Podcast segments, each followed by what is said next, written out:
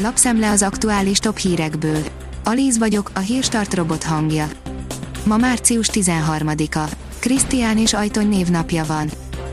A vírus még nyerhet meccseket, írja a 24.hu. Bár az oltás nagyon fontos, még sokáig szükség lesz antivirális gyógyszerekre, köztük arra is, amit a magyar kutatók fejlesztenek ki. Keserű György Miklós, a TTK Gyógyszerkémiai Kutatóközpontjának vezetője szerint új korszakba lépett az emberiség. Hány ország is van tulajdonképpen a világon, írja a növekedés.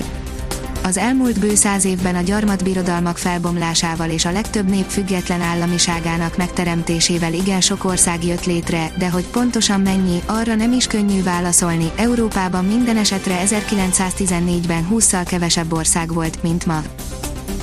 A vezes oldalon olvasható, hogy videón egy igazán megbízható SUV.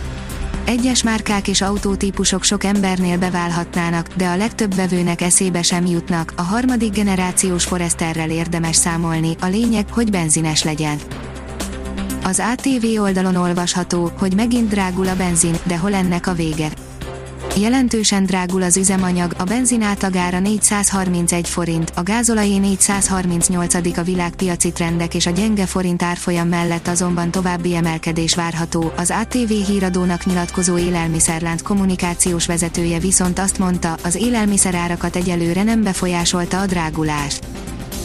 Kínai vakcina szerződés a lélegeztetőgép biznisz főszereplőihez vezetnek a szálak, írja az M4 ugyan a kínai vakcina szerződésbe bevont közvetítő cég tulajdonosai nem tűnnek izgalmas figuráknak, az érintett társaságok alapításánál, tulajdonváltásainál közismertebb nevek tűnnek fel, a jelek arra engednek következtetni, hogy a Sinopharm vakcinák beszerzését egy olyan cégre bízták, amelyben a lélegeztetőgép bizniszből ismerős arcok bukkantak fel.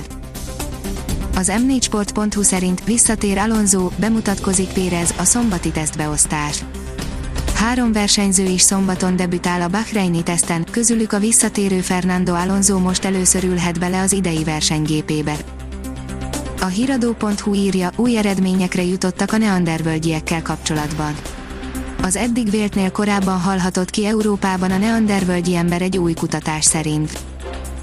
A Drive Me Baby szerint 7 trükk, amivel csökkentheted az autó karbonlábnyomát. A karbonlábnyom csökkentése az egyik legégetőbb kérdésé vált napjainkra, összegyűjtöttük számodra azokat a trükköket, amelyekkel csökkentheted autód lábnyomát. Az Infosztárt oldalon olvasható, hogy egy fagyizás is drága mulatság lehet a Balatonnál. A rendőrség fokozott ellenőrzést tart a város frekventált részein, különösen a parton, azok, akik nem hordanak maszkot vagy közterületen ételtitalt fogyasztanak, büntetésre számíthatnak. A napi.hu szerint koronavírusoltás egyre több magyar akarja. Újra nőtt és csúcsot döntött az oltási hajlandóság a magyarok körében, igaz, még 24%-uk elutasítja a vakcinát derül ki a Központi Statisztikai Hivatal friss adataiból. Az NSO írja, válogatott, volt, aki sírva fogadta, úgy örült Tóth Balázs a meghívóról. A Puskás Akadémia kapusa, Tóth Balázs tudta, hogy figyelik, de nem gondolta, hogy egy évvel MB1-es bemutatkozása után már is meghívót kap a magyar labdarúgó válogatottba. Sokáig nem lesz olyan meleg, mint ma, írja a kiderül.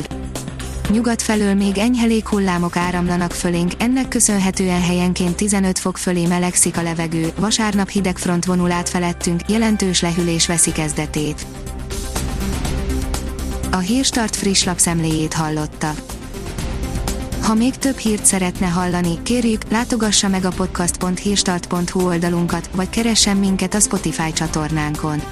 Az elhangzott hírek teljes terjedelemben elérhetőek weboldalunkon is. Ha weboldalunkon hallgat minket, az egyel korábbi adás lejátszása automatikusan elindul, beállíthatja, hogy az összes korábbi adás, vagy csak az aktuális tematika hírei következzenek. Köszönjük, hogy minket hallgatott!